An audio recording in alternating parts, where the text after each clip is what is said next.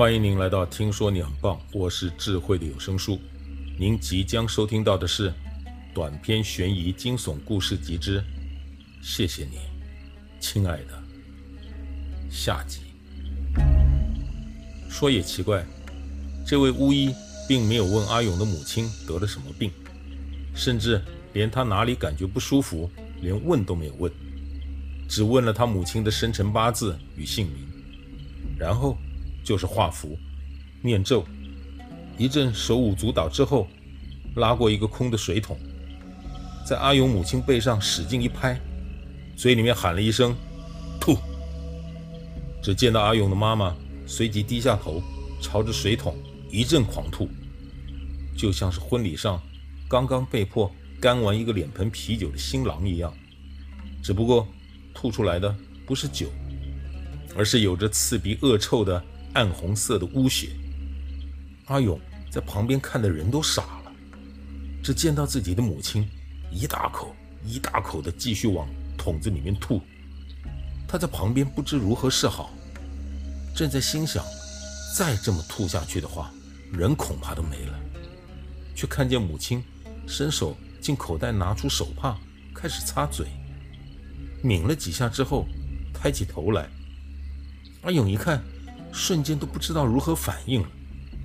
母亲竟然红光满面地看着他，嘴角笑盈盈的，气色不但完全恢复了，甚至感觉比生病之前还年轻了许多。阿勇正要开口跟巫师道谢的时候，巫医举起手比了个手势，意思是要阿勇别说话。原来是巫医自己有话要对阿勇说。你先别谢我，也不要高兴得太早。我只是暂时将你母亲的病稳定住。我们这个行业讲究的是跨界互助，请的是不同世界的朋友。规矩是三个月之内你必须结婚，唯有大喜才能抵消你母亲遇到的大凶。超过三个月，那一边的朋友就散了。帮忙毕竟有个限度，懂了吗？阿勇除了点头，也只能不断的点头。听这个巫医讲的一套一套的，好像真有那么回事一样。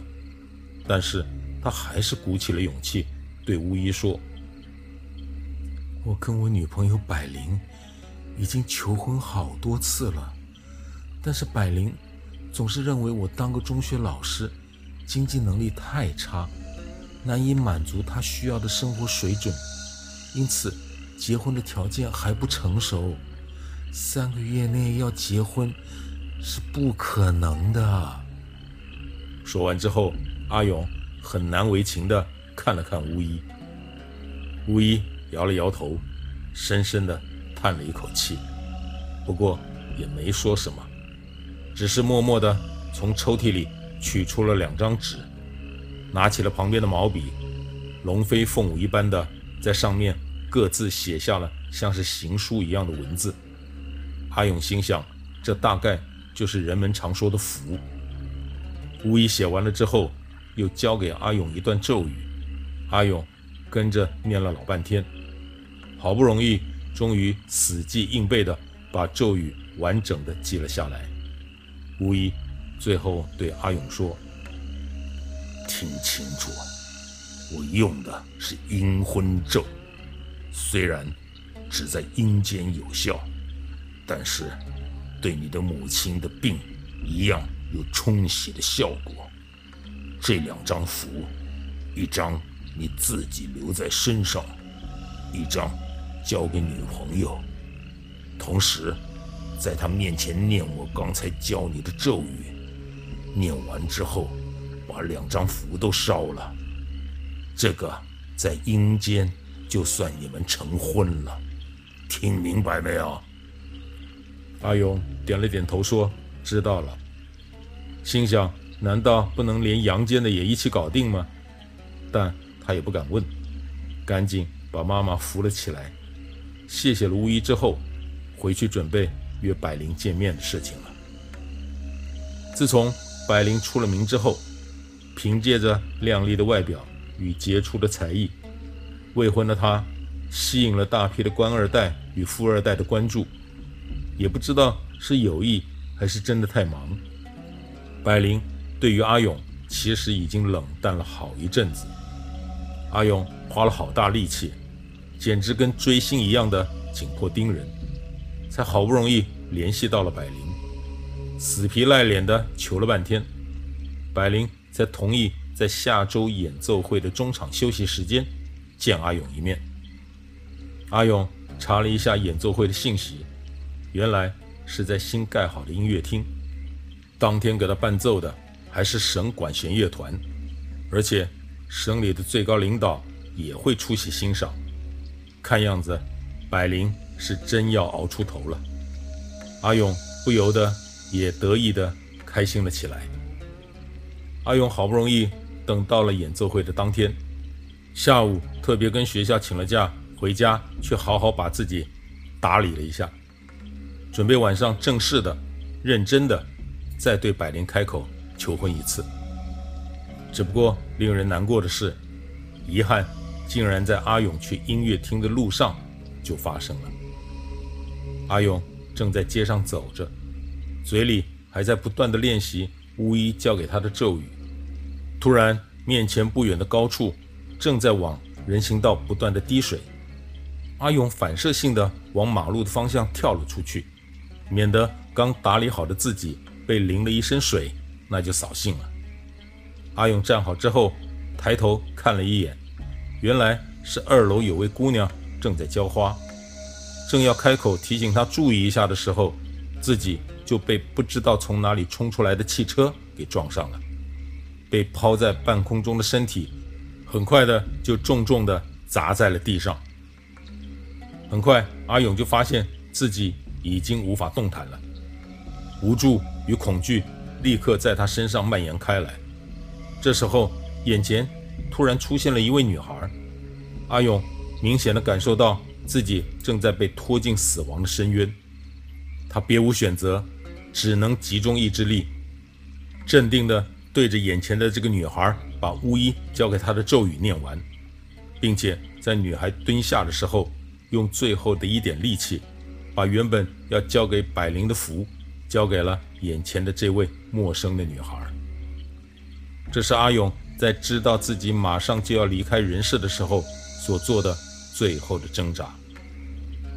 车祸当晚，阿勇的母亲非常焦急地等待阿勇回家跟他说好消息，很无奈，却总是等不到阿勇回家。他一直在等待的自己的病可以完全康复，同时。还可以看到阿勇结婚这个双喜临门的机会，只不过没有想到的是，等来的却是半夜警察找上门来说，阿勇因为车祸死了。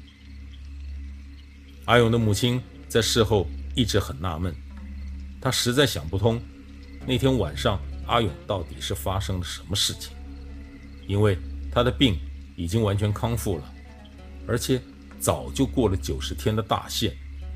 原本以为的儿媳妇百灵，不但在阿勇车祸之后根本就没有出现过，而且在电视上还得知百灵马上就要嫁给省里面大领导的儿子了。很显然，阳婚并没有发生。阿勇在见到百灵之前就已经因为车祸死了。那么阴婚又是如何完成的？是跟谁完成的？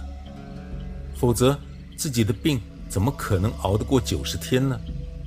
阿勇的母亲最后只能淡淡的说：“听医院说，车祸现场有一位女孩，应该是这个女孩给阿勇叫的救护车，但是她用的是阿勇的手机，所以现在也根本不知道去哪里找这个女孩，打听当天车祸的细节了。”人在最无助的时候，只能选择相信一切都是老天爷的安排。阿勇的母亲现在只能强迫自己放下一切。无论如何，他相信阿勇会保佑并善待那个帮了他的女孩。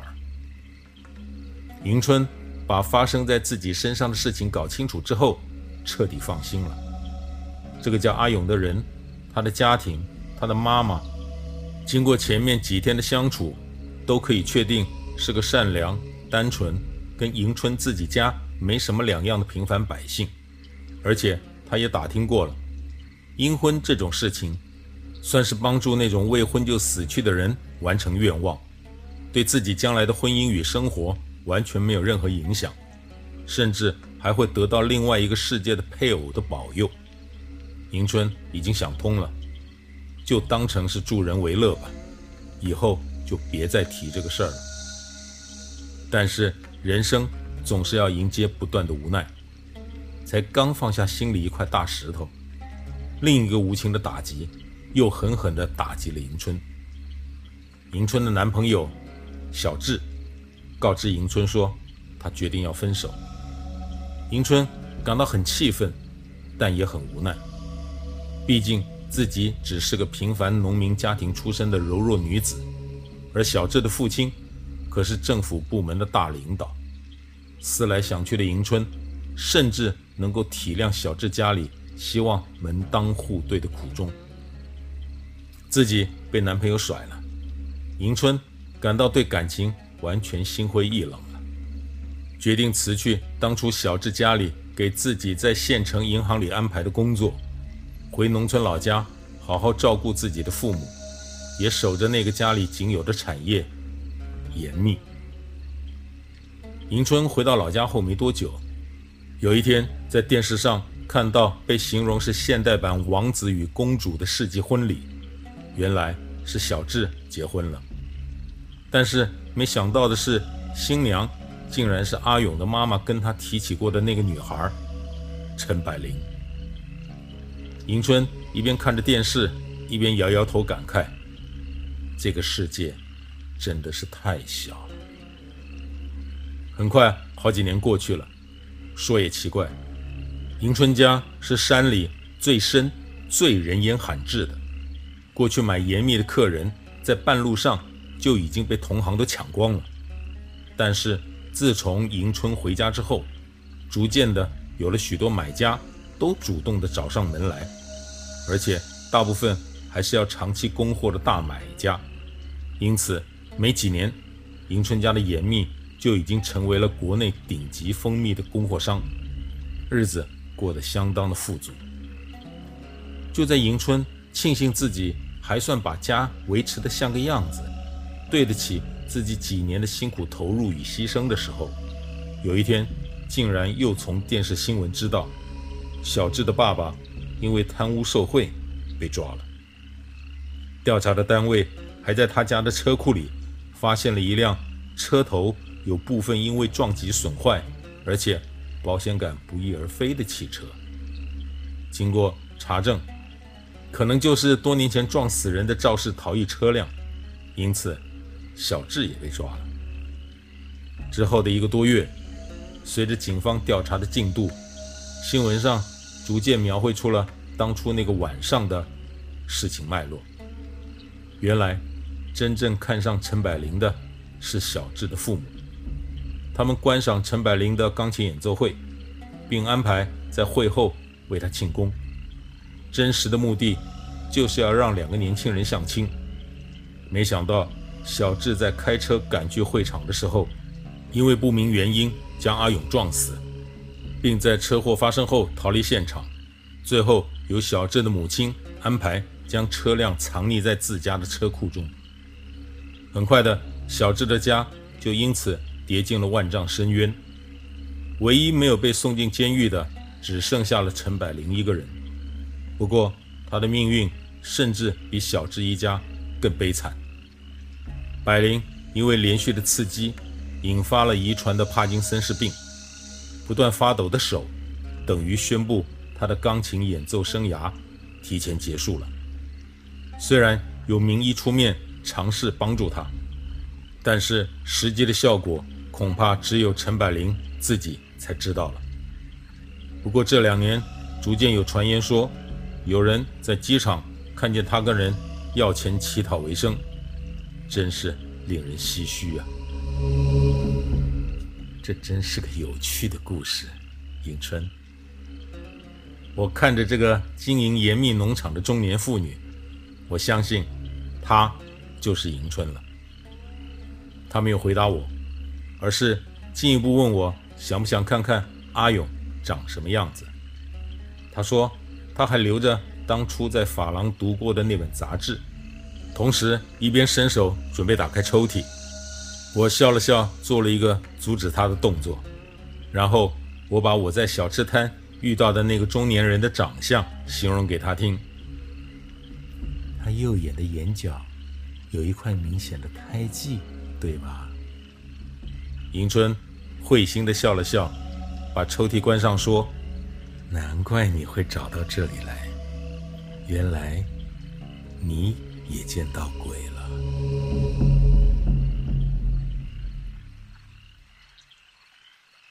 您刚才收听到的是由听说你很棒团队制作的短篇悬疑惊悚故事集，下集更惊悚。